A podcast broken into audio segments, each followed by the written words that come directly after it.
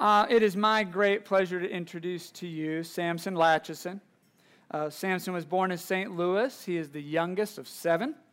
He attended Southwest Bible, uh, Baptist University, majoring in psychology and religious studies.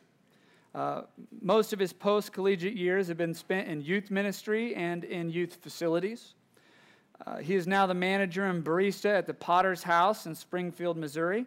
Potter's House is a coffee house, campus ministry, with the goal of providing a home away from home for students of Missouri State University, Drury University, Evangel University, and Ozark Technical Community College, all in Springfield.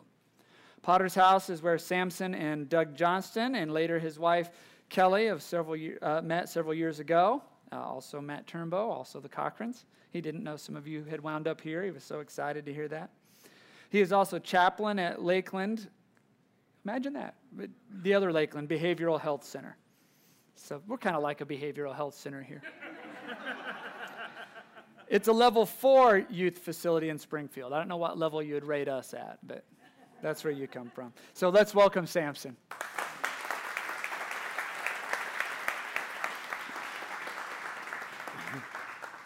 Uh, first of all, I just want to thank you from the bottom of my heart. If I'd known there would be this many people with a heart of concern for this issue when I was a little boy, it would have changed things remarkably.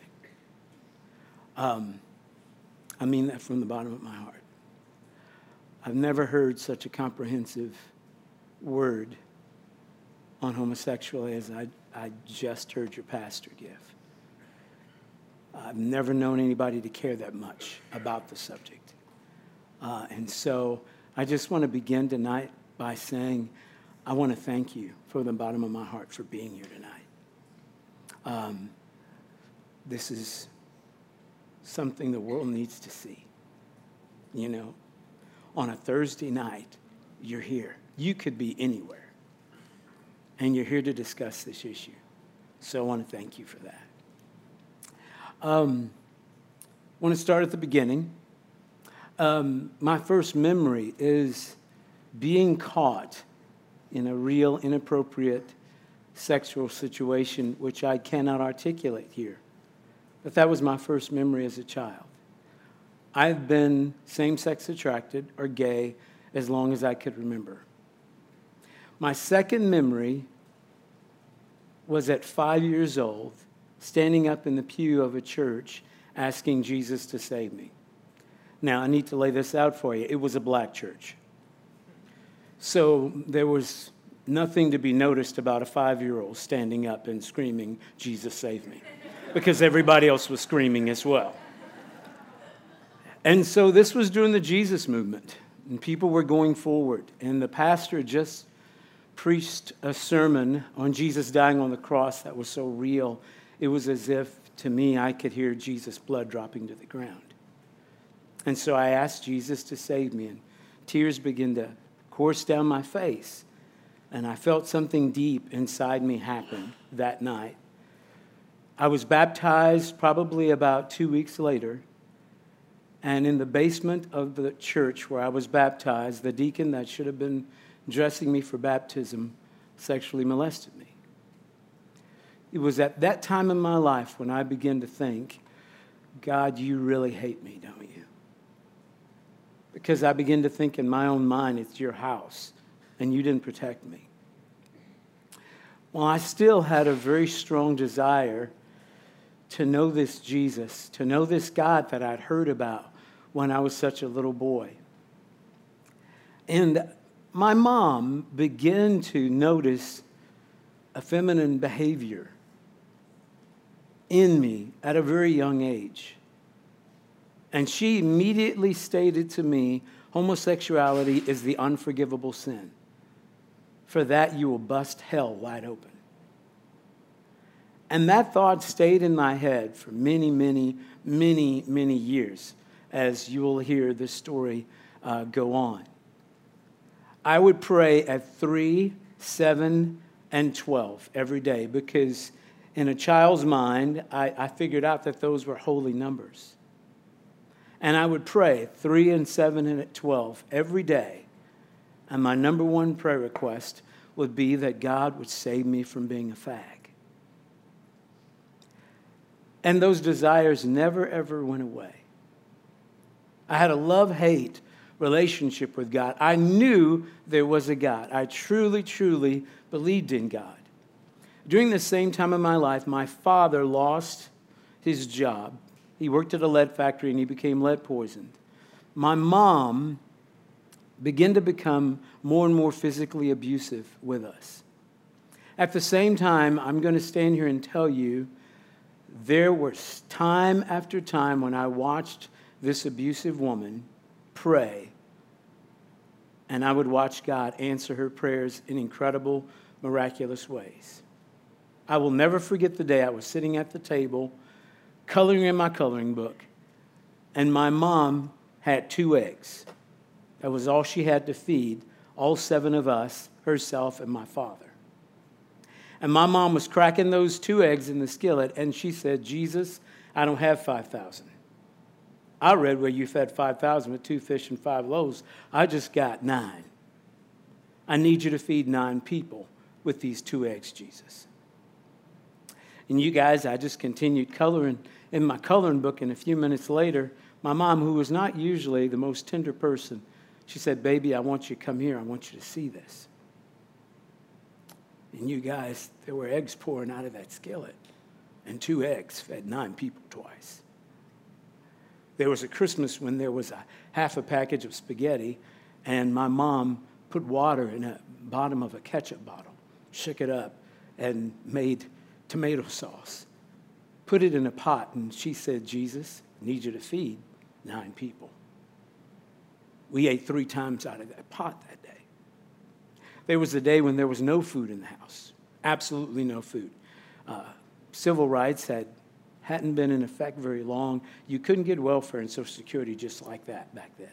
You just couldn't. Nobody could.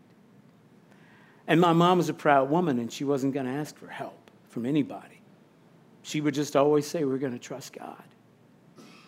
And I remember going to my mom two or three times that day saying, "Mom, when are we going to eat?" And she kept saying, "Honey, the Lord will provide."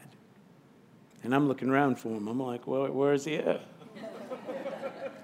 And I don't know why, but when you're hungry, you just develop an acute appetite for something special. I wanted Captain Crunch that day. We never got Captain Crunch. We always got cornflakes and Cheerios. That was all we could afford, you know? But I wanted Captain Crunch. And at five o'clock, my mom started setting the table. My mom was a Pentecostal woman. And so she said a few things that weren't in English, along with the hallelujahs and thank you, Jesus. And she was setting the table. At five o'clock, we thought she lost her mind.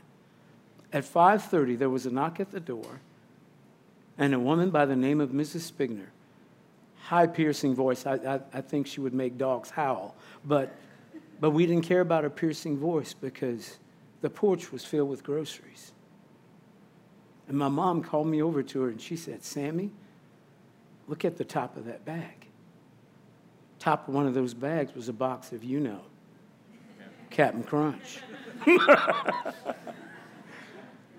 And you guys, I can't tell you the number of times, even during that time, of when I thought God hated me. I'll never forget there was a Fred Atkins that approached me not long after I'd been sexually abused at that church with a Bible. He said, "Samson, God's going to do something wonderful with your life one of these days." Round ten, ten to twelve actually, I, I was bullied a lot in school because the kids noticed my feminine behavior. Called the fag, beaten up and threatened almost on a daily basis, not able to tell anyone. And then I stopped bathing because I thought, at least if I stink, people will stay away from me. Well, at ten, my dad began to bathe me.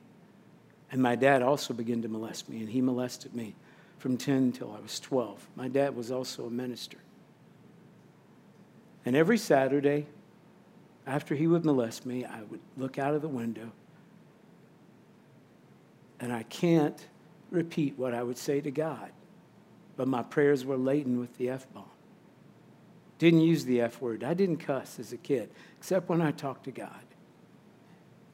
Ladies and gentlemen, I'm convinced God heard those prayers too. It's like I've said before, Psalms twenty-two says, "My God, my God, why have you forsaken me?" Psalms twenty-three says, "The Lord is my shepherd. I shall not want."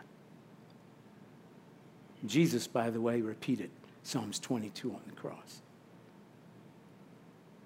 But I kept talking to God. And after I'd get through talking to God, there was a hymn book always in the bathroom, and you know bathrooms have amazing acoustics. Just amazing. And I'd pick up that hymn book, and I would sing to God. I would sing to God.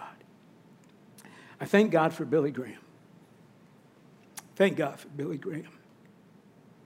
He's deceased, and some of you might not have known what a, a preacher he was. He was somebody we always listened to when he had crusades. And, and I began to listen to what he said about a relationship with Jesus Christ. And I didn't know how that could happen for somebody like me, because in my mind I thought I was going to go to hell anyway. But because he kept talking about believing in Jesus dying for you, and out of that having a relationship, I began to believe in God. And by the way, during the same years my dad was molesting me, my principal from sixth to eighth grade, Mister Laddie, who, by the way, was probably not a believer, every day he would meet me at the gate to my school. He would walk me to class, and he would whisper in my ear, "God's going to do something with your life someday." And you guys, I didn't know what, I didn't know how, but at fourteen, I began just a process of trying to walk with God. Same-sex attraction never went, went away. It never did. And so I thought in the back of my mind I could bribe God by just being the best little Christian I could be. And so during high school, I did all that I could to do that. By my eighteenth year, I made the decision to move out of Saint Louis because I knew my mom was becoming more and more aware of my same-sex attraction. And it was unbelievable because I looked at a wall in my guidance counselor's office at Southwest High School in Saint Louis, Missouri, and there was an inquiry card for Southwest Baptist College in Bolivar, Missouri. I did not know where the freak that was. But I cannot tell you how strong of an impression I had to sign that card and mail it in. And I'm convinced enough to tell you I wouldn't be standing here had I not signed that card. I wouldn't be here because I don't think I'd be alive. I went to Southwest Baptist University, and for the first time in my life, I found acceptance. I found there were other weird, awkward Christian kids just like myself, you know, who were really trying to figure things out. I found professors that were men of integrity. And you guys, in that environment, I began to thrive, and I began to sing. I mean, it was something that I began to do in many, many churches all over the place. In my mind, I was still thinking, I hope this is enough to make him like me so that he can let me in one of these days. And you guys, by the time I finished at S B U, I had a professor who taught deistic evolution. He believed that the seven days were not literal seven days of God creating the world. In the back of my mind, an argument started. If that's not literal, what else isn't literal? Well, let's check out Leviticus eighteen, Romans one, First Timothy one, Jude seven, First Corinthians six. All the passages that your pastor just spoke to you about, I studied them all at length. And I found the same thing he did. But I was not about to lose that argument. So about my senior year of college, I made the decision. If he made me this way, then he can just deal with it. After I graduated from S B U, I plunged into the, the gay lifestyle. Back in the eighties, there were, there were five gay bars in Springfield, Missouri.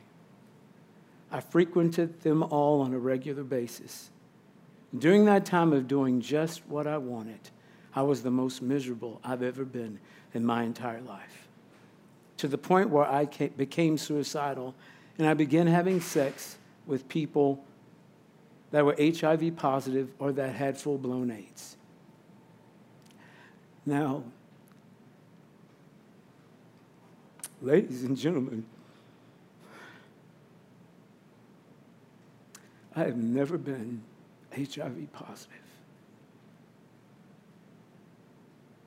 Can't tell you the number of times I've been tested. But I've never been H I V positive. During that time, I was working at Lakeland Behavioral Health Hospital. And one night, I was dealing with a young man by the name of Jason. He was twelve years old and profoundly challenged. I had changed his diaper three times that day. And I hadn't gone to church that Sunday. I was teaching Sunday school, by the way, uh, for third graders, and I was singing all over Springfield, Missouri in churches. But this night, I, I, I told God, I'm so done with you. I'm so done with you. You make me this way, and now you tell me I can't be this way. And I was tying Jason's gown, arguing with God in my mind. By the way, Jason could not speak in full sentences. He could not articulate more than two to three words. As I was tying his gown, he said, Bamson? And I said, Jason, what do you want? He said, Bamson, there's something important about you. Ladies and gentlemen, I knew that that was not Jason. That was God talking to me.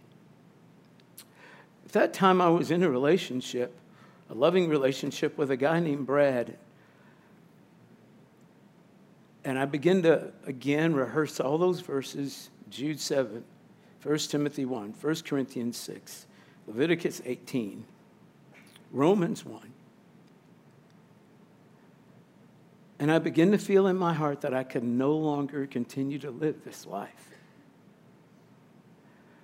Brad came to me and he said, you got to decide what man you're going to love, Jesus or me.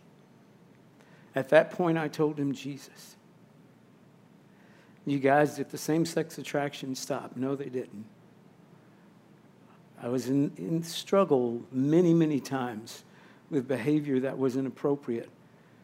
And at the same time, I was doing everything I could to barter with God to get as many people out of hell as possible through ministry.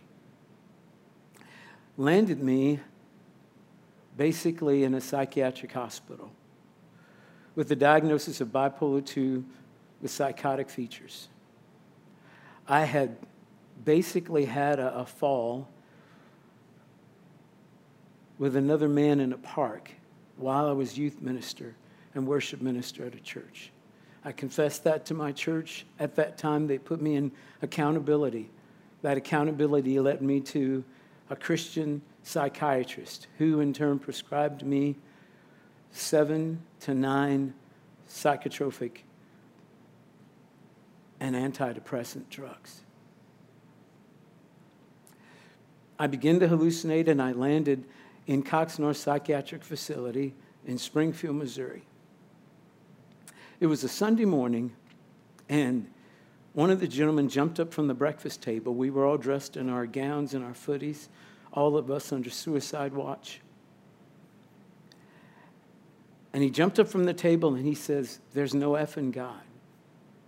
There's no effing God. Where, where's your effing pastor? Where's your effing pastor? And sure enough, none of our pastors had come to see us.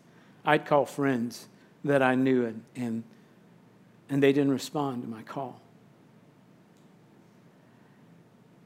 And there was a lady sitting right next to me, and, and she said, sir, I want to believe in flannel board Jesus. You're like, what are you talking about? She said the flannel board picture that the Sunday school teacher would put on the board of Jesus holding the little kids in his lap. She said, I want to be one of those kids. And ladies and gentlemen, I don't know if it's the howl doll or what, but in that moment, there was a presence that came in, you know, and I always wanted to feel God. I mean, I grew up around people that always said they felt God, but I never felt God. But on a unit in a psychiatric hospital, Jesus showed up. And there was warmth, and there was just a presence that was so strong around that table. The only song that we all knew, and I don't know who started it, was Jesus Loves Me.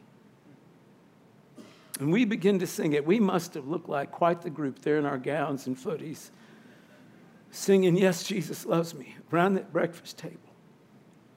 Ladies and gentlemen, I got up from that breakfast table, and a few days later, I was discharged. At that time, I'd gone up to two hundred seventy pounds. I lost one hundred pounds within that year. But a couple weeks after being in that hospital, a couple, Stephen Brunner-Propst, found me and told me they were starting a coffee house ministry that was going to be a campus ministry to Missouri State University. It was going to be called the Potter's House. I had met them twelve years prior singing at their church, and, and they said the Lord told them to get in touch with me. And so I joined them at seven twenty-four South National at that coffee house. And by the way, that's one of the places that I met so many of the people that attend this church. And I remember a night uh, when I was still on medication, Kelly, Doug brought Kelly by to meet me. And uh, yes, Seroquel can do some fun things to you. So after I wiped the drool, I, I was able to be introduced to her. But, but within a few weeks of that, you guys, I was able to stop taking all those antipsychotics and antidepressants cold turkey. I wouldn't suggest that for anybody, but God told me that, and I had no side effects. A little bit after that, a pastor came by Potter's House named Jordan Hanson, and he said, "I want to know your story." And you guys, I vomited my, my whole story on him as quick as possible because I wanted to run him away. He looked at me and he said, "That's an amazing story. Can I start picking you up every day for the gym?" We happened to go to the same gym, and I thought, you got to be missing something here. And ladies and gentlemen, he would pick me up and, and take me to the gym every day, and every day he would ask me more and more stories about my life, tears running down his face as I would tell him some of the things I just told you. And you guys, after thinking about years of all the people God brought in my life, after thinking about Stephen Brunner-Propst, the principal I had from sixth to eighth grade, people like Matt and, and Doug that God brought into my life over the years, this pastor, Jordan Hanson, I was riding my bicycle home. By the way, I'm, I'm also narcoleptic. I'm not going to go there. But anyway, so I ride a bike. I can't drive a car. And so I'm riding a bike down a street called Fremont. And again, by the way, you guys, it's funny. I was molested in a church basement. Everywhere Jesus has met me has been outside of a church. But you guys, I was riding down Fremont on my bike in Springfield, Missouri, thinking about these people, and I yelled at God and I said, "What do you say about me?" Because in the back of my mind, all these years I've still been trying to drag people out of hell so I wouldn't go. What do you say about me? And you guys, I begin to think of First John one nine. You confess your sins. He's faithful and just to forgive you. Not John three sixteen, not just John three sixteen, but John three seventeen. God didn't send his son into the world to condemn the world, but that the world through him might be saved. And you guys, there was one word, one word that just summed up at that time fifty years of my life. Forgiven. heard him say, forgiven. And not long after that, I was baptized. Um, one of the greatest days of my life, you guys. My mom was wrong. And by the way, I'm as gay as a polka dot rose. I, I got nothing for it. But I do know that for me, living with Jesus is just enough. It's more than enough. I'm fifty-five and I'm not lonely.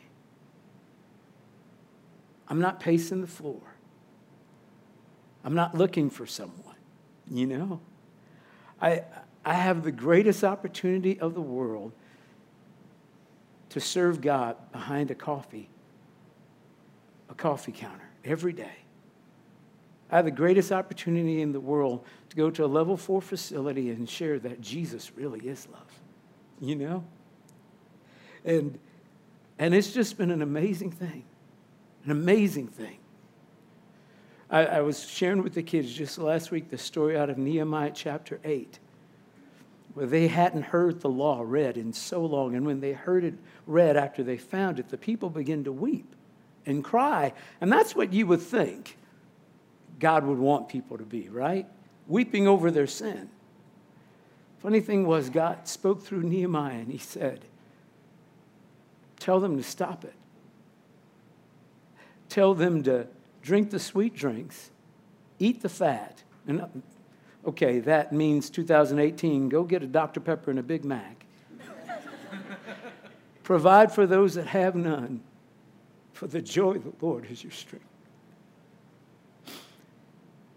Guys, I'm not angry about First Timothy one.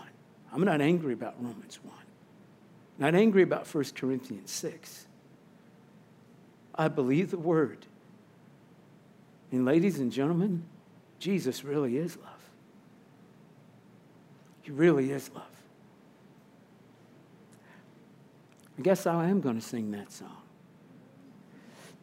You unravel me with a melody, you surround me with a song of deliverance from my enemies, till all my fears are gone.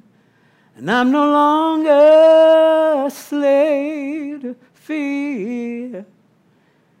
I am a child of God. And I'm no longer a slave to fear. No, I am a child of God. From my mother's womb, you have chosen me. Love has called my name.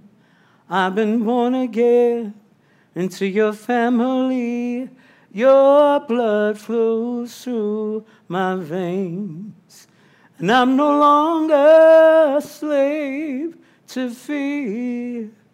I am a child of God. And I'm no longer a slave to fear. Oh, no, I am a child of God. You split the sea so I could walk right through it. My fears were drowned in perfect love. You rescued me so I could stand and sing. I am a child of God. And I'm no longer a slave to fear.